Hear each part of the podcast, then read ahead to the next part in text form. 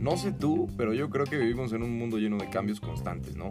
Pero yo también creo que cada cambio tiene una relación, aunque sea muy pequeña, con la arquitectura. Yo soy Luis Esteves y en este podcast siempre buscamos hablar de cómo ve el mundo de la arquitectura un millennial, pero también del cómo siempre buscamos un punto de equilibrio entre tener éxito, pero no dejar de ser feliz en el proceso. Así que quédate, espero que te gusten estos capítulos. Oigan, pues discúlpenme la vida. Qué pena con ustedes que se había tardado el, el podcast. Digo, les platico un poquito así para, pues, empezar a platicar y que fluya la fluya este este ratito que nos aventamos platicando. Pues es que tuvimos varios varios temas ahí en el despacho. Estamos remodelando, estamos adaptándonos a un nuevo ritmo de trabajo foráneo. Ahora vamos a empezar una casa ahí en este fuera y pues estamos muy cañón organizándonos para que no se para que no existan complicaciones de pues todo esto que estamos haciendo de crear contenido con, con lo de la chamba que es también este pues proyectos eh, construcción temas con clientes logística ahí dentro de, de nuestra forma de trabajo. Pero pues bueno ya para qué los agobio lo bueno es que ya estamos aquí. Este pues la neta sí extrañaba como el pues este ratito de que me siento me echo un cafecito me ponga a dibujar mientras se me suelta aquí la lengua con ustedes. Pero pues bueno, ya estamos. El tema de hoy va a estar bien perro. Porque creo que es uno de los más importantes de cualquier arquitecto, creo yo. O de los que están estudiando como yo. O de los que están queriendo pues aprender algo nuevo de lo que les enseñan en la escuela, ¿no? El tema de hoy es el proceso de diseño.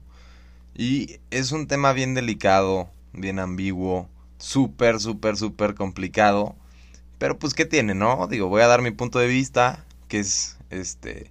Y de también voy a hablar de pues cómo diseño yo, cómo me gusta, cómo me siento súper cómodo, cómo me ha funcionado y el por qué creo que, que pues está chido, ¿no? O sea, o que me entiendo bien este con este pues método de diseño o proceso de diseño como le quieran llamar ustedes, ¿no? A ver, ¿qué es el proceso de diseño o qué es este esta metodología del diseño, ¿no? Pues creo, este, digo, con mis, con mis propias palabras siempre es todo lo que hablo, ¿ok? Entonces no, no, no piensen que, que estoy así leyendo algo o algo así, ¿no? Digo, sí investigamos y tratamos de empaparnos de, de muchísimo sobre los temas que estamos hablando, pero pues ahí les va. Para mí el proceso de diseño es esos pasos que, que te ayudan a entender el problema principal de cualquier proyecto. ¿No? Así puedes decir que si es un manualito, como nos lo enseñaron, por ejemplo, a mí me enseñaron un manual, este, un, está especialmente enfocado en el método científico, nuestro método de diseño. Yo no, este, pues, este, lo sigo al pie de la letra, sí me sirven algunas cosas, pero pues yo no lo sigo tal cual como me lo enseñaron, ¿no? Pero creo que es eso, es el simplificar los pasos que, que sigues a la hora de resolver cualquier proyecto o de diseñar cualquier este eh, edificio cualquier cualquier este elemento arquitectónico no y, y no nada más arquitectónico sino que también este pues puede ser cualquier cosa. Hemos diseñado sillas hemos diseñado macetas hemos diseñado este muebles hemos diseñado mil cosas y a veces el proceso siempre es el mismo no entonces, bueno, ahí les va. El primer paso, o lo que yo siempre trato de hacer indudablemente, es empaparme del tema. Si, por ejemplo, vamos a poner un ejemplo y el día de hoy vamos a hablar de, no sé, vamos a diseñar em, una casa, no, porque pues ya está muy choteado, ¿no? Pero, por ejemplo, vamos a diseñar un restaurante de carnes. Pues órale. Entonces, lo primero que voy a, a estudiar es, voy a platicar con mi cliente, le voy a decir, a ver, cuéntame, ¿qué show contigo? Qué piensas, qué ideas tienes, por qué quieres hacer un, un, un, restaurante de carnes, ¿no? Pues entonces ya este cuate te va a decir, bueno, pues es que no sé, me voy a inventar algo. Soy de Sonora, aprendí a hacer carne súper bien, soy chef, tengo un equipo de trabajo increíble, pero me gusta pues todo el tema así como pues como rústico, como de el norte acá de que me voy a echar una carnita asada con mis cuates y quiero hacerlo un restaurante también. Y entonces ya desde ahí dices, ah, ok, entonces voy a investigar Sonora, cómo son los cortes sonorenses, cómo se mueve el tema de organización de, por ejemplo, que si vamos a ir a echarnos una carnita asada, pues a ver, entonces ahora cómo voy a retomar ese concepto dentro de mi proyecto, ¿no? Entonces ya desde ahí ya empiezas este como pues en, en la etapa de investigación yo creo que es la más interesante y la que más disfrutas. Porque desde ahí, o sea, te lo digo, bueno, a mí me pasa muy cañón que, por ejemplo, ya estoy platicando con el cliente y, y, veo el terreno, no sé, y estamos ahí y puta, me empieza a volar la cabeza de no manches, voy a hacer esto, voy a hacer esto, voy a hacer esto y me imagino volúmenes y me imagino acabados, me imagino, pues no sé, todo, ¿no? Una lluvia de ideas super full. Y ahí está padrísimo, está increíble porque dices, bueno, pues ya está chingón, ya tengo la idea, ya sé qué onda. Llegas y te pones ahora sí a la investigada buena, en donde dices, bueno, a ver, ¿qué tengo que hacer? Todo el tema de instalaciones, todo el tema de, pues de cómo voy a zonificar, obviamente vas a rebotar ciertas cositas con tu cliente, pero pues ya empiezas ahí a diseñar, ¿no? Y creo que es una de las partes más importantes porque entre más investigación tengas, o entre más te hayas empapado de todo el tema teórico y este informativo de tu proyecto, pues vas a tener mil ideas, ¿no? Puedes agarrar mil, mil, mil proyectos o mil, mil, mil ideas que te van a ayudar a fundamentar tu, tu resultado final que va a ser el que, que estás buscando resolver, ¿no? Entonces, bueno, ya tenemos la investigación, ya tenemos armado todo este tema súper teórico, padrísimo. Y, ¡pum! Llegas al problema que muchísimos de nosotros hemos llegado siempre ¿Te imaginas mil, mil, mil, mil ideas padrísimas? Ya investigaste, viste Pinterest, ya tienes un tablero increíble, ya dices, no manches, voy a usar esta gama de materiales, en el terreno se va a ver padrísimo, shalala, shalala. Y pum, llegas a la compu, abres el plano y dices, en la madre, ¿por dónde chingados empiezo, no? O tienes el papel ya con tu plano impreso, tu papel este mantequilla o cebolla, con tus lápices, tus charpa, poca madre, y dices, pues ahora sí me voy a me voy a mamar con el proyecto, ¿no? Me voy a, me voy a salir así cañón. Y dices, madres, ¿por dónde empiezo? ¿Qué pedo? ¿Por qué, por qué, me, por qué tengo como este... Hay un síndrome que le dicen el síndrome de la, de la hoja en blanco, ¿no? Y está, está horrible.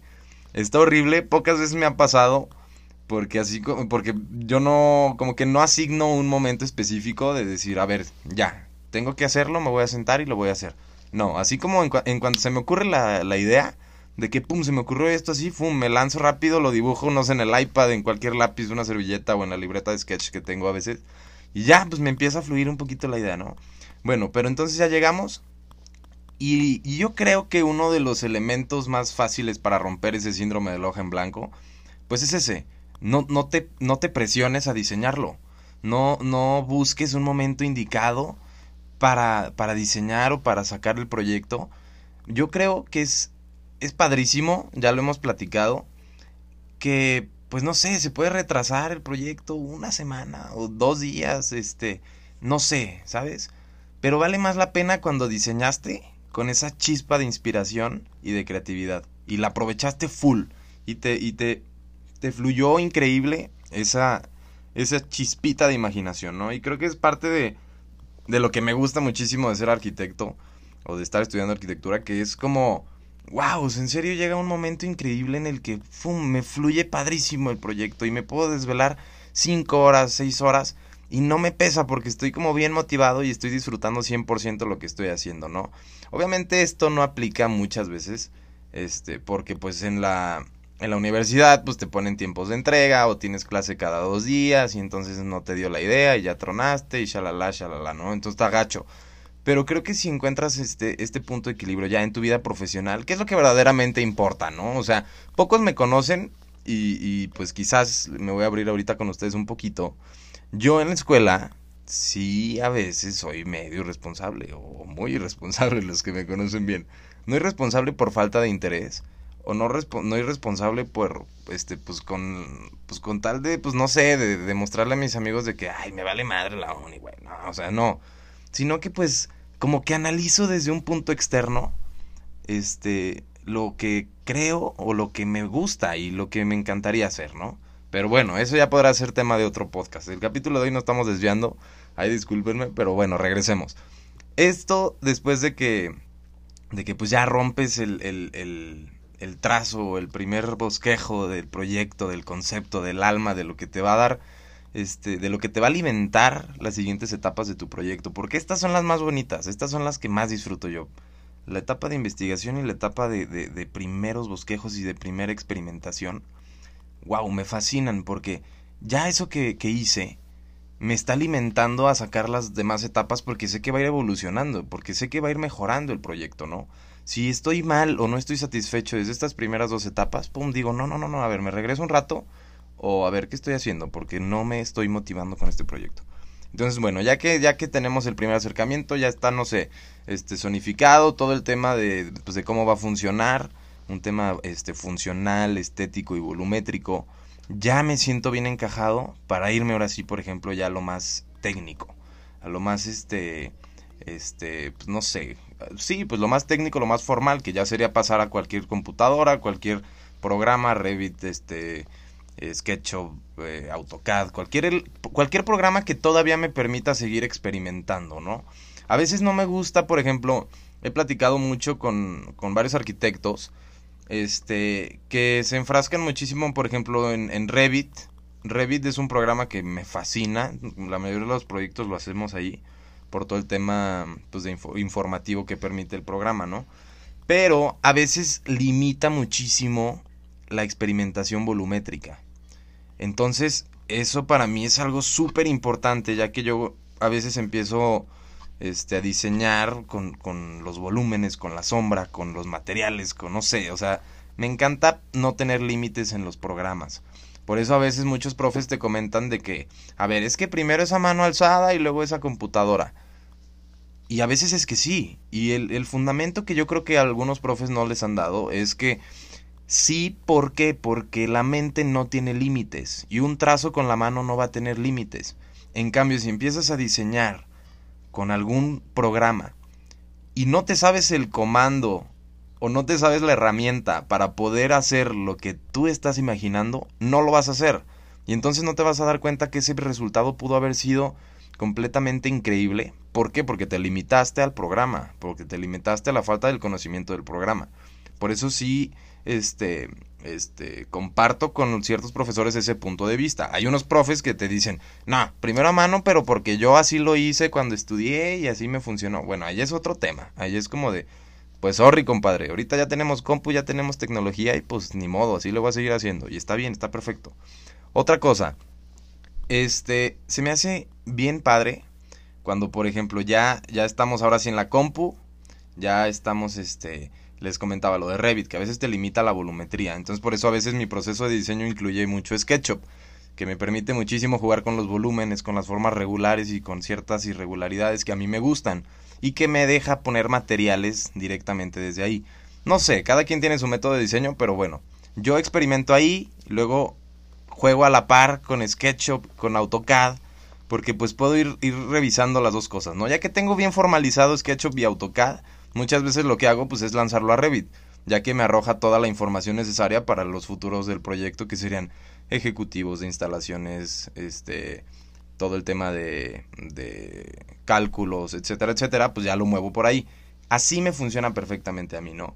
Otro tema que me encanta muchísimo y que a veces ya que llego, este, por ejemplo, yo hago la mayoría de las cosas en los proyectos que me han tocado malamente. ¿Por qué? Porque no sé delegar a veces actividades a pues a las personas que por ejemplo están trabajando conmigo, ¿no? Soy como muy aferrado y, y es un error que tengo. Últimamente ya lo he cambiado, últimamente ya delego muchísimo más las cosas, me encanta rebotar las cosas con, con no sé, por ejemplo, con, con una practicante que tengo ahí, está increíble porque yo llego con una idea y pum, la, la debatimos y salió una idea mejor. Entonces fue como, ah, bueno, está chingón, qué bueno, no me quedé con lo mío y va mejorando el tema. Y está padre, ¿no? Y, y, bueno, ya que llego, por ejemplo, a mí me encanta la etapa de renders. Es algo que me encanta muchísimo, me encanta hacer los renders. Todos los renders que han visto hasta el momento yo los he hecho. Pero porque en serio me apasiona, porque me gusta, porque no me cuesta trabajo, porque lo disfruto mucho. Y ahí les va el por qué lo disfruto tanto.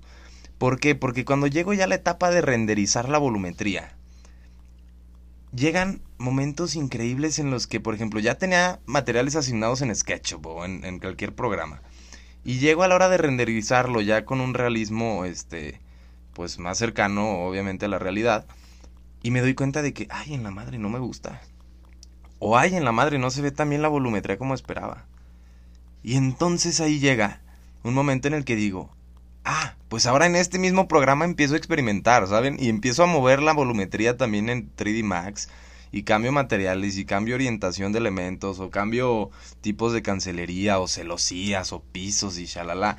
Y me regreso y tengo los tres programas abiertos, cuatro programas abiertos en la computadora y en cada uno le estoy moviendo y en cada uno estoy viendo qué pex y estoy experimentando más y estoy experimentando más.